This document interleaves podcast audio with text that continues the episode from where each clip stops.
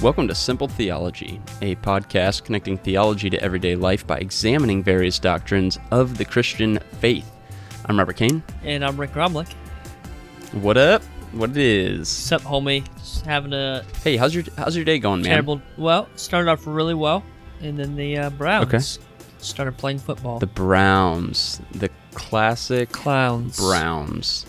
I don't want to talk about it. Dude, I w- so here's the thing for, for those who don't know my some people don't like my approach to the Browns, but here, here's the thing. Well, it's probably because you're a Steelers fan. Let's just I am a Steelers people fan. know. Pitts, anything professional sports, Pittsburgh first and foremost. After that, it's the city of Cleveland because I've got family living in both areas. Mhm. Dad's side's from Pittsburgh, mom's side's from Cleveland. So growing up, I had a choice. Who am I primarily going to root for? Well, my dad was one who's into sports, so I was geared towards Pittsburgh. So love Pittsburgh, um, great city as well. So I always, every single year, and I, get- and I get flack from Steelers fans and Browns fans for this, but mostly Browns fans because they are the ones who particularly don't like it.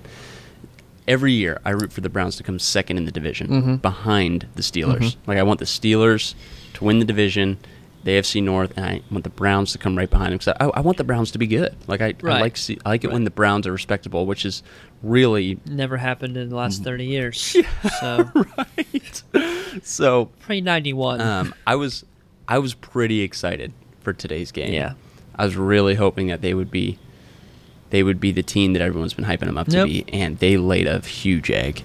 I know it's terrible. I will say I was glad my Packers won on Thursday, beat the Bears. Everyone was pulling for the Bears.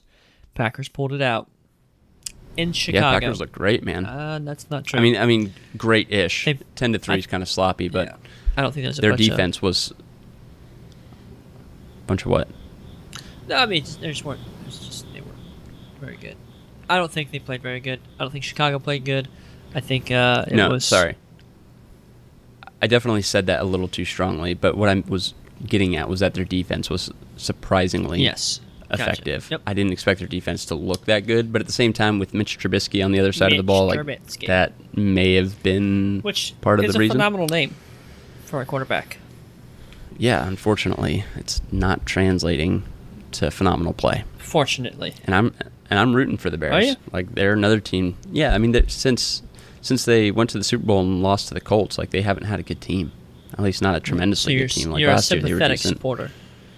Yeah, exactly. I'm with you.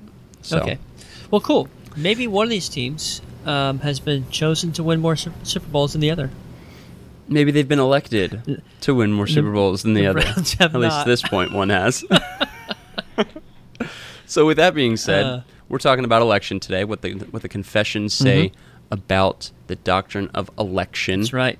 We're looking at the abstract of principles, the New Hampshire Confession, the 1689 London Baptist Confession, and the all famous Westminster Confession of Faith.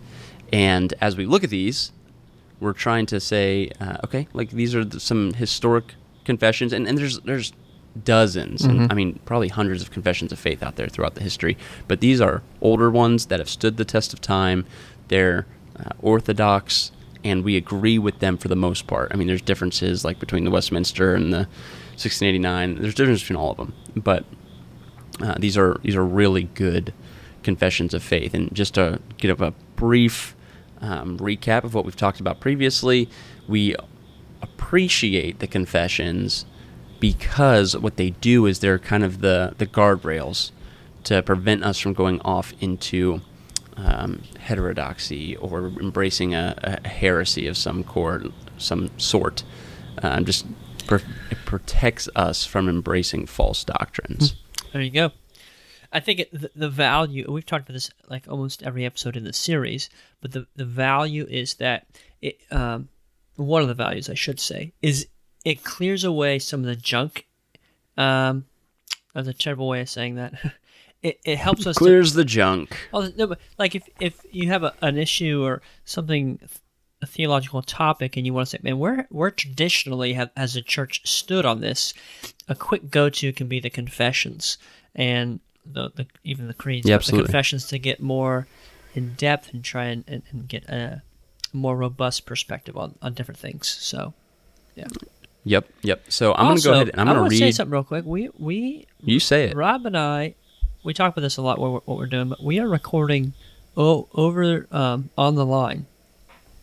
On the line. On the line. And, by on the line, we mean on the phone line. yeah, and we haven't done this since like episode like two or three. No, we we did one. We did one more recently than that. It's been a year. I guarantee it. Oh, it probably has been at least a year. But we, we I think I think the was the last one that we did on missions when I was in Florida, Oh, telling you about those yeah. massive bugs. Yeah, yeah, yeah. That may have been the Maybe last so. time. Anyway, I don't know. We try we try to record in person and just feel like we can have a better I don't know Interaction. better flow of conversation. Yeah. Yeah. yeah, I agree. Um. So if this one seems strange to you guys, then we apologize. And if it's just Rob is- talking and you can't hear me, you can't hear this explanation. then there won't be an episode. So, there won't be an episode if that's the case. um, anyway, So we're we're gonna dive into election here. yeah, let let me. Um. So how about this? How about it? Let's read. We'll read the abstract, and then we'll also read the New Hampshire, not back to back. But which one do you want to read? I'm gonna read the abstract. Okay, because the London and the Westminster are, are just too long to read on here. yeah. But there's really good stuff in there, so we're gonna we're gonna point to some things in each of them Mm-hmm. that we like. Um, the London and the Westminster guys, in a lot of ways, are ca- carbon copies of each Yeah. other. So we've said this before, but the Westminster came out before, and then um, the Westminster is very Presbyterian, so they believe in some things that Baptists would disagree with, some things like church polity or ecclesiology, um, and then things like baptism and some various other little things. But so the the Baptist said like this this confession of faith is is the money, but we want to we, we want to tweak That's it a little probably what they said. Yo, bit. Yeah, Gary. in their own this is the 17th money. century way. All right. Theodore, this confession is the money. okay. Um. So anyway, I'm gonna I'm gonna read here that, the. that was my best English accent, which Can, wasn't can you get a, a little more Welsh in that, please? Just a little more. so anyway, the Baptists they took the Westminster and they said, you know what, like we love most of this, but let's tweak it a little bit, and so that's what they did. So um, if we reference 1689, oftentimes that means that Yeah. the same thing's going to be referenced in the Westminster, and when it comes to election, they are essentially on the same page. Carbon So. Rick's Yep. So this is Carbon again copies. the uh, abstract of principles. Um, it was formed in 1858, and this is what Southern Baptist Theological Seminary holds to, um, and it's Yep. something that Rob and I. It's a document we closely aligned to. This is their statement on election. Election is God's eternal choice of some persons unto everlasting life, not because of foreseen merit in them, but of his mere mercy in Christ, in consequence of which choice they are called, justified, and glorified. So, So hmm, I was just ahead. gonna say one thing. One Go thing ahead. I'm gonna pull out on this and just talk about is um, this idea of, of election. This is highly um, controversial in some no, in some circles. stop. People agree. It- We're all on the same page. It's a difficult doctrines of grace, the, the five points of Calvinism. These are difficult doctrines, um, and, and most people don't just arrive at them quickly or with haste. There's an element of a lot of thought and prayer, but it does And really then- challenge then- who you think God is and how you think the whole your whole faith works. Yeah, and then there's the people who, when they do arrive there, which we, which we hope you do, we think it's biblical. Um, but if you don't, we can still we can still call each other's brothers and sisters in Christ. This isn't one of those topics. But um, f- for those who end up getting Mm-hmm. there, they tend to get a bad rap because Mm. they get really excited about this thing, is and they get a nickname called like the the cage stage. So Cage stage it's like, hey, Calvinist. Th- yeah, and so what, what that essentially is is like, oh, this guy just discovered the sovereignty of God in all things, including salvation. This guy's really excited about it. We just need to lock him up in a cage for like six months, Which- so that he doesn't hurt anybody by being overzealous about this thing. Put him in a cage, let him Let come cool out off. in six months. Yeah, exactly. Here's the, the ironic thing about this, and, and this is the people who, um, and, and I get why. Like people understand this, uh, they get a more clear picture. I would strongly argue of who God is, and it's a more magnificent, more beautiful picture, and they get really, really excited about that. So they want to share that. They want to share why it's so important to their faith, but they claim to be uh, to have full faith in, in election that God's over these things, but then they act as if like I have to be the one to tell you. It's like, what, what? Do you believe God's sovereign over everyone's salvation, right, or not? Like, which one is it here? So, they, so That's the thing, man. Like it's funny. if you're if you're a Calvinist, maybe you're a new Calvinist, maybe you're in that cage stagey uh, part of your understanding. But uh, guys, if you if you fully do believe in God's sovereignty in all things, you don't have to get upset with somebody who disagrees with you. Like if they disagree with you, then you can just entrust them to God's sovereignty to go ahead and, and hey, like if the Lord wants to show that to them, let him show it to them in, in His timing. So And don't say Don't be one of those. Don't say, well, I guess God just hasn't elected you to receive His whatever deeper revelation. Yeah, exactly. Um, Exactly. But, so w- one thing on this abstract I want I will pull out that because this is the idea that God is essentially choosing uh, before eternity, begin like outside of time and space, he's he's electing his people. Um, it's not because of foreseen merit or, or goodness or their righteousness. This is simply his will. It's a mystery to us. We do not know why he picks some um, to, to adopt them and bring them into his family and a part of the bride of Christ. Um, and that should create great um, humility and compassion for us because we did nothing for our salvation. We did nothing to be um, adopted into God's family. So it's not any kind Yeah, of so- works or anything. So that that portion that you that you read right there, Mhm. not because of foreseen merit in them. So that goes against the common illustration that people use, like, "Oh yeah, I believe in God's election. I believe that He looked down the corridor of time Right. and saw ahead of time who would choose Him, and those are the Mhm. people that He elected." Mhm. The the confession says no. It's He didn't elect them because of foreseen merit, not because of something that they would do Mhm. because if God was making his decisions based off something that they did in the future, then that would make them in the authority over God's decisions. Exactly. But it's not because of forcing merit. It's purely and completely out of grace and out of mercy. Um, but the the end part of that, Touchdown fact. Uh, Patriots. I'm sorry. oh man, I turned it off so I could focus. No, I'm watching it. but See, my feed was gun. quicker than Rob's, and Rob's a big Steelers fan. The Patriots are beating them. So yeah, we're doing it's a not going well. little play by So what's that making now? Sixteen, about to be seventeen, nothing. You betcha. Classic, dude. Mike Tomlin cannot beat Bill Belichick. Drives me nuts. He did last year, but it's too late in the season. Nobody cared at that he's got point. like gr- There's like white hair coming out of his beard. It's kind of a needs plucked. Mike Tomlin or Bill Belichick? Mike Tomlin.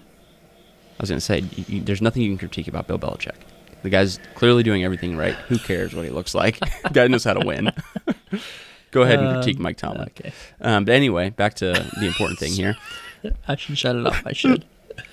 the uh, the end of that on the abstract says, um, in consequence of which choice they are called, justified, and Mhm. glorified, Mhm. and we get that from Romans eight, where let me see here. Yep.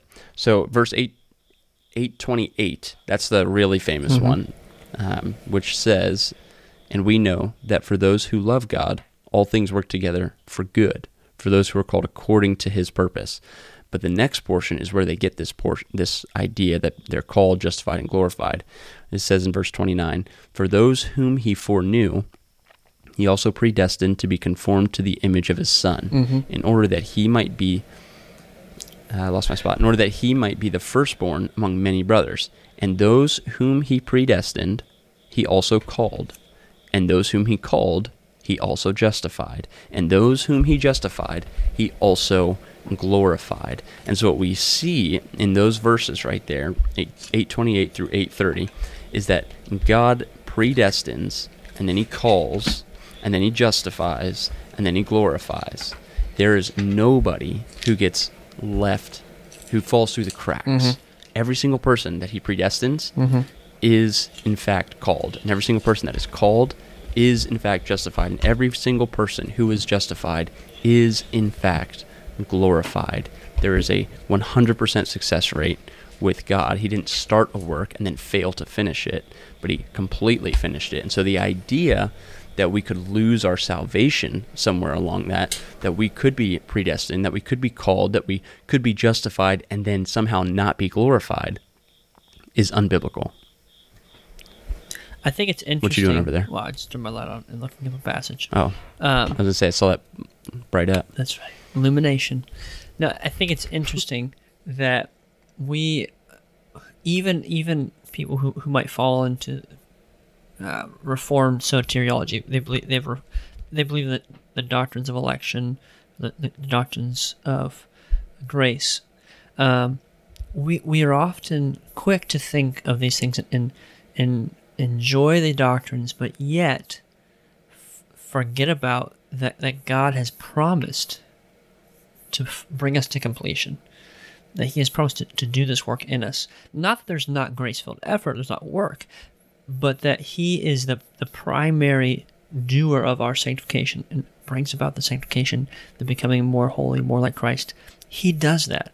And um, we can almost act as if we if we have all of our theology and all of our information locked down, then we'll, we'll have like this phenomenal faith. And it's really as we begin to, to walk out and to live out the, sim- the simple theology, the, the simple things of the faith, that we we become more like Christ and his work fulfills, or he's fulfilling his work of making us holy and making us like Christ. Yeah, I see you dropping our, our podcast Mm, name like in, that, that? in that explanation. Nicely done. Okay, so I'm going to read now the New Hampshire. And so the reason that we read these is to bring context to the topic that we're talking about, but then also we think these are beautiful confessions. Like they are really, really well written. And so we're, I'm going to read the New Hampshire because I, I, I think it's so well written. And for us to be able to sit and listen to people before us who lived hundreds of years before us put on paper what they believe the Bible says about this topic is, is really a, a gift to us to be able to live in the time that we live, to where we have access to all these things. And so uh, we, we love all these confessions, but the two that we're going to read are the two shorter ones, the, the abstract and then the New Hampshire. So here, here we go in the New Hampshire. This is chapter 9 of God's purpose of grace. And it says, We believe that election is the gracious purpose of God, according to which he graciously regenerates, sanctifies, and saves sinners, that being perfectly consistent with the free agency of man, it comprehends all the means in connection with the end. That it is a most glorious display of God's sovereign goodness, being infinitely free, wise, holy, and unchangeable, that it utterly excludes boasting and promotes humility, love, prayer, praise, trust in God, and active imitation of His free mercy, that it encourages the use of means in the highest degree, that it is ascertained by its effects in all who truly believe the gospel, that it is the foundation of Christian assurance, and that to ascertain it with regard to ourselves demands and deserves our utmost diligence. Mm. Take a breath. Take a minute. That was good. That's right. I, I, there's a, I Where's mean, the there's, Gatorade? There's replenish. Get those electrolytes. Yeah. There's a lot right. in here. Um, and um, this is a massive topic. It starts out of God's purpose of grace. Like these are massive issues. So I would really encourage people to, to follow the links um, in the show notes and to, to read these on your own. Kind of just walk through them. Um, Yep. And as I was I was walking through this and, and preparing, one of the things I just want to pull out and, and talk about um, is this passage where it says it is that it is a most glorious display of God's sovereign goodness, being infinitely free, wise, holy, and unchanging. So it's it's most glorious display of God's sovereign goodness, and it talks about these attributes. And, and I want to start from the last one. That it's important. This, it's unchangeable. This isn't an, a new idea. It wasn't like God. This is His round two. Like, okay, well, you know, what? I, I chose Israel, and, and that didn't work out, so I'm gonna choose another people, and hopefully, hopefully they like me and accept me for who I am. Right? That, that's not how this went down. It He has Yeah. pursued this for our good and primarily for His glory, and He does that in a way that um, He is infinitely free and, and wise and holy to do all these things. So, uh, so it's not like he was kind of put in a corner and says, "Okay, fine, I'll just pick my people. They'll be my people. Everyone else, you know, have fend for yourself or anything like that." Like this was his design for his for his glory, but also remember, it's just his sovereign goodness. And and I, I'll be honest, like there's elements to election that I struggle with, like not like I just I just don't think it's real, but I struggle. Okay, Lord, how does this work out? Um, it's interesting. I'm gonna share this thought or this. Um, I was reading a book, J.I. Packer's book, um, Knowing God, famous book. Knowing God. Yeah. J.I. Packer's still alive at this point, as far as I know. So I want to read this book before he dies. um, hopefully, he doesn't die in the next few days. Anyway, um, he talks about this idea of um, a road, and there's people who are like on a balcony looking down on the road. He says those are like balconeers or whatever on the road, and they can talk about the road, the length of the road, the width, or the material, or you know, the the design, the condition, and they can make all the comments they want.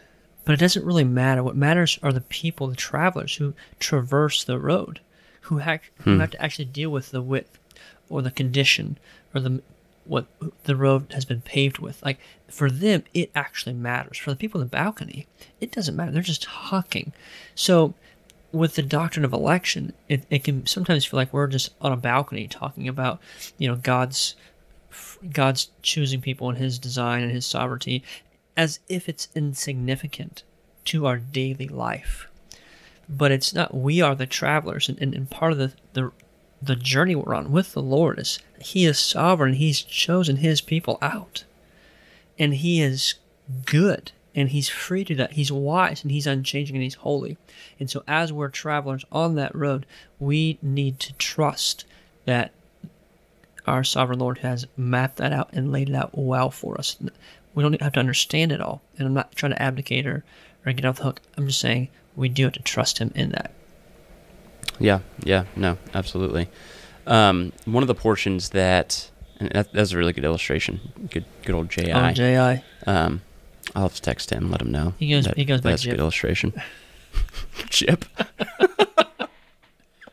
Mr. Jip. He goes by Jip to his friends. okay, so uh, a portion that, that I that I marked here was that um, after it lists that portion that you had, Rick, it then goes on to say that uh, God's election encourages the use of means in the highest degree.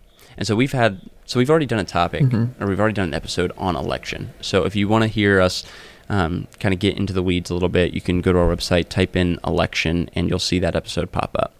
Um, but then we've also done an episode on compatible compatibilism. And what that is, is that's showing that even though God is sovereign in all things, he still uses the free will of man, that his complete sovereignty and mankind's free will, they are compatible. And so that's where we get that doctrine compatibilism. And so this doct or this uh this confession is kind of fleshing that out just a little bit and saying that yeah, God's sovereign, but his election encourages the use of means in the highest degree. So it's not that we're just like robots, so right, to just speak. waiting to be activated or something. Yeah, God has designed us in unique ways. He's given us um, inclinations. He's given us personalities. He's given us skills and talents, and he he uses those things to accomplish his purposes. And election being one of them, salvation being the, a massive part of it. But he he uses the means of his people and his creation to accomplish that. It's not that he just created it off to the side and said, "Oh, I guess I'm gonna." do some extra things here and uh, they're just going to have to deal with it. Right. It's he he uses them as the tools in which his his mission, his purpose is accomplished. Out of preach, man. Out of, out of preach right there.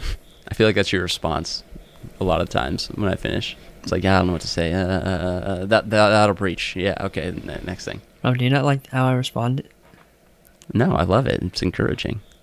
That'll preach, Rob. That'll preach. That'll preach, baby. yeah, yeah, no, no, no, yeah, yeah, no. no. Um, I Okay, think so it's, now- it's now- inter- well, I just want to pause on. Go ahead. Well, let's let's hit the pause button. Beep. Pause. Okay. Okay. Now, now, now go ahead, Rick. Say All what right, now gonna the, the listeners aren't going to hear this part. Now, now, that we're paused. um, I don't want to skip to the next part, confession part. I wanted to talk for a minute about the compatibilism piece that you mentioned. I think, and this, this is what we do because we're human. We're humans, and we, we we're linear thinkers. And we want to figure things out, and um, I truly believe Scripture is writ, written in a linear, logical way. So uh, I'm not talking about comparing it to Eastern thinking, and um, it's very clear. But we can get hung up when we don't understand how things work at times. meaning, how is there free will and how is there election and how does that work? Um, I don't know, but I do know what Scripture talks about, and it talks about that that there. I mean, it's all through Romans nine, Ephesians one, John six forty four. That Lord calls us, right? It's His His doing, but He does give us all the other attributes the ability to choose. And, and it's one thing to also understand that you do have um, free will before there's regeneration, um, and you will always you have the freedom to choose Christ or sin, but you're just always going to choose sin. Like that's Mhm. it's and it's freely you're like you are gratifying to the full degree Your flesh. your will, um, and your will Yeah. at that point is corrupt. But I I, I want to just touch on the fact that you're pursuing your free will. Uh, That's sinful before there's regeneration, and then also just remind people like there's an element where you're not going to have all this worked out, and and and just be at some peace with that. Again, God's sovereign. Um, if you deny the sovereignty of God wherever you land and all these things, that's that's a real problem. Not just theologically, but also in your orthopraxy, how you actually live your life. Um, you have to you have to hold that God's sovereign over all things, or else um, one you're going against all of Scripture, and you're going which is primary, and you're denying the, the Holy Spirit, and then you're going against church history, and you're going against um, the proven doctrine. So anyway, Yeah, and just to clarify, when you say all things, y- What do you mean? You're you're not necessarily um, like you and I would agree that he's sovereign over salvation, but and we would put that under the umbrella of all things. But there are people who um, would would be on the Arminian side of things rather than the Calvinist side. We're not saying that they're heretics. No, yeah, yeah. I, I think they would even say, okay, is God sovereign? Meaning, is he, is he the creator of all things? Is he the first cause? Cause did he ex Yes. nihilo create something out of nothing? Therefore, So you're refuting open theism. over everything. Yeah, Yes. Yeah. So you're so there's a there's also a a false teaching out there called open theism, which says that God does not know the future, and some people who couldn't um, comprehend the the fact that okay, if we are free creatures, and if we're truly free, then God doesn't know what we're going to do, and so they came up with this doctrine, which is which is not a true doctrine. Um, it has a lot of holes in it, but it's called open theism, saying that the future is open. No one knows it, including God yeah, um, which we would we would disagree with, and people who would disagree on election would still agree that God knows the future.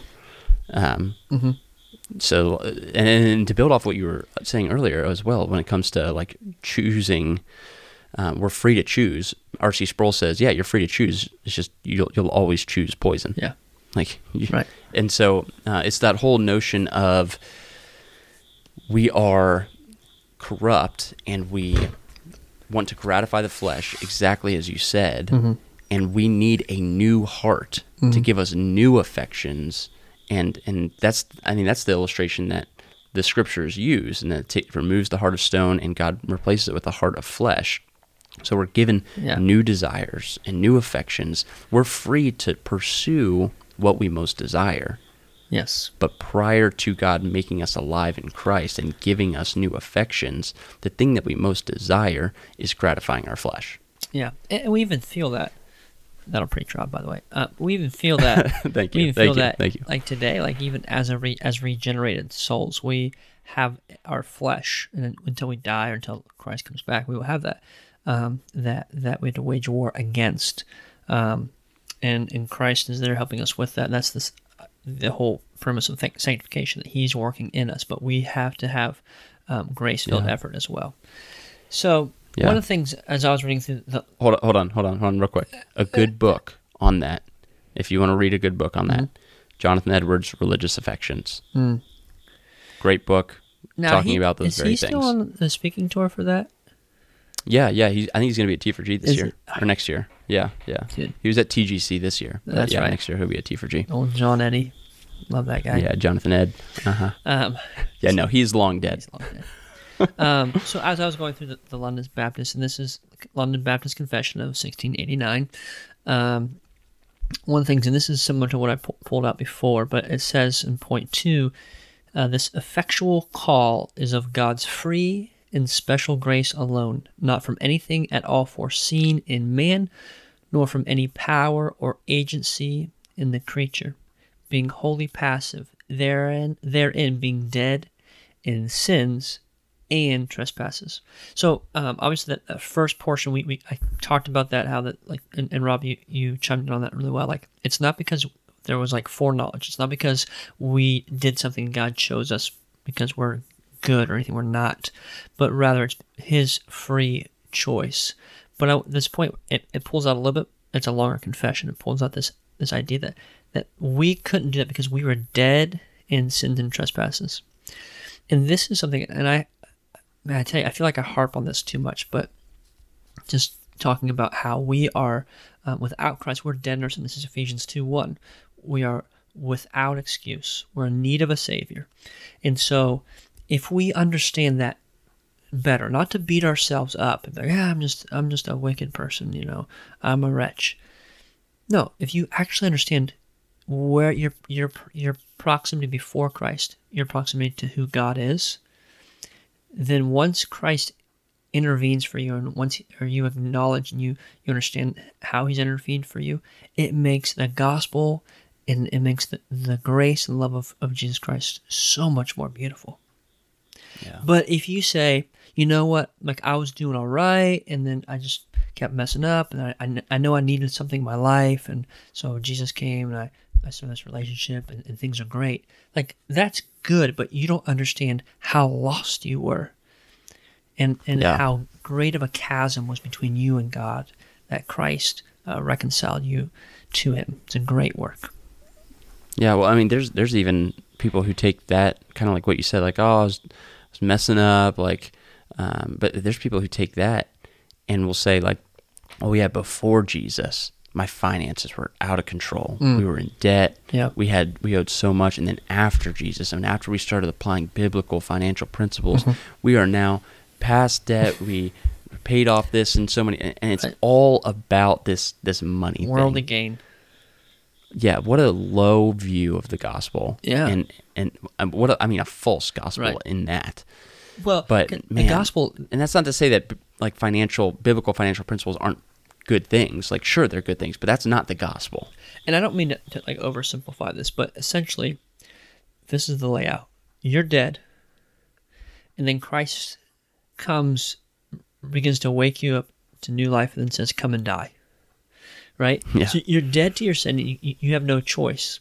And then Christ awakens you and, and, shows you the love of the Father, and then says, "Now, now come die to yourself, and follow Him." Yeah. You know, it's not yeah. come and you know things will be good, or, or come and church is going to be amazing now, and you're going to enjoy it, or it's like come and and die to your your your pride and your arrogance and your desire for a worldly gain, all those things, and and not that you can't maybe have some of those things. I mean, pride and arrogance you shouldn't, but not that you can't make good money or, or whatever. But you have to be willing to lay all that aside, and that's I mean that's what Christ has called us to. Yeah, that's because, that's a really good because word. Because we're elected, because of his, God's sovereign um, choice and His election. Yeah, and, and so okay, so the next portion right after what you're saying, and this is the 1689, and this is the Westminster. Um, what chapter is it? Chapter chapter 10, I believe. 10 yeah. for both of them, and they have they have like Dude, it's the same. sections numbered yeah. out because of how long they are. So this is section two. Rick read the first part of it, but the second part of it says, until being quickened and renewed by the Holy Spirit, he is thereby enabled to answer this call and to embrace the grace offered and conveyed in it. So both of these confessions are saying that yes, the individual mm-hmm. is the one who answers the call and the one who embraces the grace offered. Mm-hmm. However, they are not able to do that. They don't have the capability to do that until first being quickened and renewed by the Holy Spirit. So just as Jesus died physically and was raised to life on the third day, it now says that we are raised to life by that same spirit, right? Spiritually. Yeah. And that that will also happen to us mm-hmm. physically for those who will die physically unless Christ returns. But like we will die physically and then be raised to back up to physical life. Mm-hmm. But that is that is only happening because of what first happened spiritually. That our dead spirit, our dead souls, were completely separated from God, and yet He came to us, made us alive, and then now that our eyes have been opened and our hearts have been, our hearts of stone have been replaced with a heart of flesh, and we've given new affections and new desires, we then see the gospel for what it truly is, and we say, Yes, I want that. I desire that. I embrace that. I wholeheartedly throw myself onto Jesus and what he has done so that I can enjoy him more. So I will, yes, I'm alive in Christ, but I am willing to die to myself so that I can get more of Christ because he's the greatest thing that I could possibly get. But none of that happens mm-hmm. unless the Holy Spirit first quickens and renews us and brings us, like you said, Ephesians 2, we were dead in our sin. We were dead What- dead. And and the Holy Spirit makes us alive. And then we're able to make decisions. We're able to choose Christ. Where before we didn't have the ability. And this is what, to just echo what you're saying, Romans 6 4 says, We were therefore buried with him, meaning Christ, through baptism into death, in order that just as Christ was raised from the, from the dead through the glory of the Father, we too may live a new life. And this idea that the, the power that resurrected Christ from the dead is the same power that, that truly, I mean, resurrected us, like regenerated us from, from dead, brought us from death to life. And um, not to get people people can get weird when you talk about the Holy Spirit, the power that you know, because people can twist that. But as believers, as followers of Christ who have the Holy Spirit indwelling us, and that's not like um and and I even I mean I'm guilty of this often. Like this isn't just like a roommate or you know a constant like like this is God in you. I mean, this is hmm. like the creator of the universe. The power that resurrects people from the dead is in us to help us become more like Christ. And just yeah. as it says, right as when my the part I read talking about how we cannot choose, there's not foreknowledge, said, and being dead in sins and trespasses. It says, until being quickened and renewed by the Holy Spirit. Like that's the power of, of Christ in us. And that's the hope of glory. Mm, baby, hmm. That'll That. that'll preach. We'll preach. Scripture, baby. That'll preach. So- um, okay. s- oh, go ahead. I was going to talk about the, the last thing I have marked up here. Go ahead. So, Take it away. point three, it says, um, elect infants dying Oh yeah, this this is a good point. are regenerated and saved by Christ through the Spirit, who worketh when and where and how he pleases. So also are all elect persons, who are incapable of being outwardly called by the ministry of the word. Okay, so this is um, dealing with those either who, who die before they can make a clear confession or or those who never had the ability to con- make a confession, maybe handicap. Now, I'm going to disagree with this point here because it's saying elect infants or elect people who, who are incapable of being outwardly called. Um, I would say, and, and there's a good article by Sam Storms, among other people who, who agree with the same thing. I would say that any um, any infant or any person who does not have the mental capacity to, to acknowledge who God is or to accept him and deny him and they die, um, I think they're going to heaven. I think they're they're in heaven. So one of the things Yeah. um, people point to a lot is when um, David and Bathsheba they do their deed. She's pregnant, and then the, the Lord judges them, and he he takes away that child, and and David is weeping while you know things are going on, and then once they know that the child has died, um, David they, they tell David David gets up and, and pretty much says, "I'm not going to cry anymore. I'm gonna because I will be with him. I will join that child," implying that that child is in glory, and David will eventually be there with him. But yeah, also, Second Samuel. Well, I was going to read the verse for you. Second Samuel twelve twenty three. But now he is dead. Why should I fast? This is David talking. Can I bring him back again? Mhm. I shall go to him, but he will not return to me. So, so there's one instance, um, but then I want to talk about in, in Romans chapter one, verse twenty says, "For since the creation of the world, God's invisible, God's invisible qualities, His eternal power and divine nature, have been clearly seen, being understood from what has been made, so that man is without excuse." This idea we talked about this before that God reveals Himself to all men, and so all men are accountable. But only males, right? all human beings. Only men. Darn it. Um, no, so this idea that that all mankind that God has revealed Himself to, but but for one, a, an infant um, or a, a, baby or a young young child, they do not have the ability to, to understand that awareness. Neither would someone who's Yeah. who's um, mentally handicapped to some degree to understand that that revelation. So so this very thing that Romans one chapter 1 verse 20 is saying like listen everyone's guilty because everyone what's those who have the ability to, to acknowledge that and it, we're going to link to this article in the show notes and it explains that and several other points but just thought man i really want to touch on this because everyone knows someone who's either lost a child um, Yeah. maybe they've had a miscarriage or there's a young child that passed away. And, and, you know there's people even people who have who have made the the heartbreaking decision to to have an abortion um, and we know that that child is with god. Doesn't make abortion okay. Doesn't make hey they're all going to you know that's not at all a, a, a supporter of um, the pro-choice uh, abortion lifestyle or movement i should say um, but having said that, I just want to add a footnote that there is forgiveness in Christ and there is um, re- restitution in the sense. And just as David said, like that child will never come and join you, but you can, when you go to glory, if you trust in Jesus as your Lord and Savior, you can see that child again. So there is an eternal Yeah. hope there. Um, and so this is a point where I would disagree with the old London Baptists.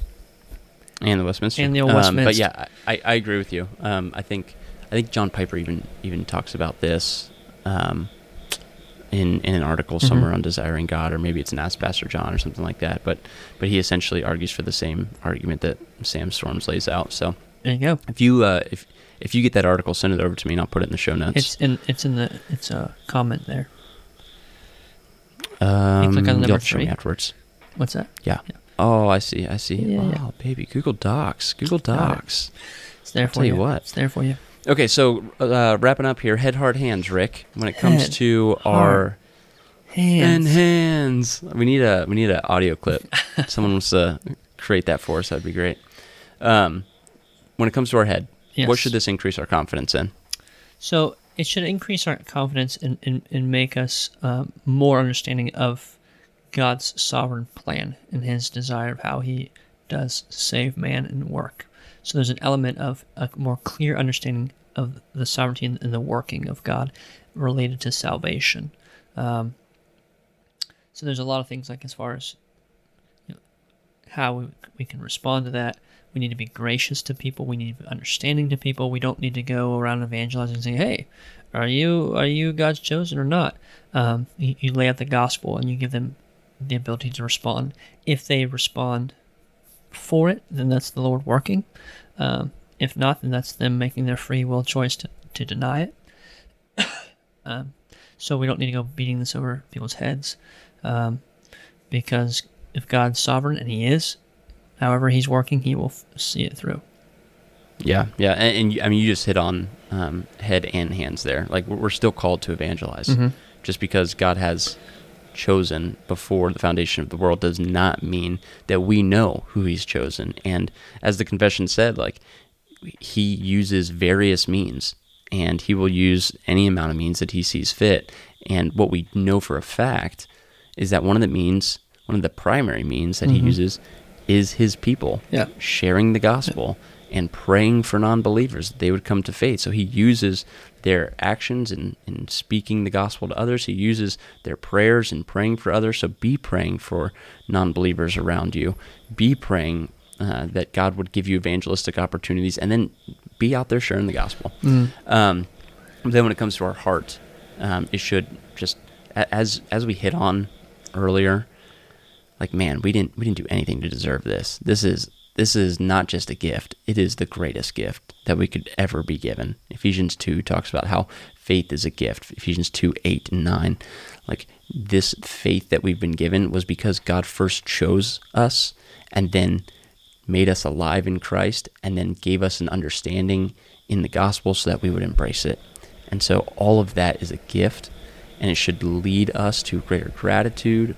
Hopefully, most of the doctrines that we talk about would lead us to greater gratitude and love for God. But, but man, this one especially, like the magnifying glass, is on gratitude and on praise to God for what He has done Mhm. in this doctrine because it is completely apart from ourselves and apart from Him first acting, Yep. we would have nothing to do with Him.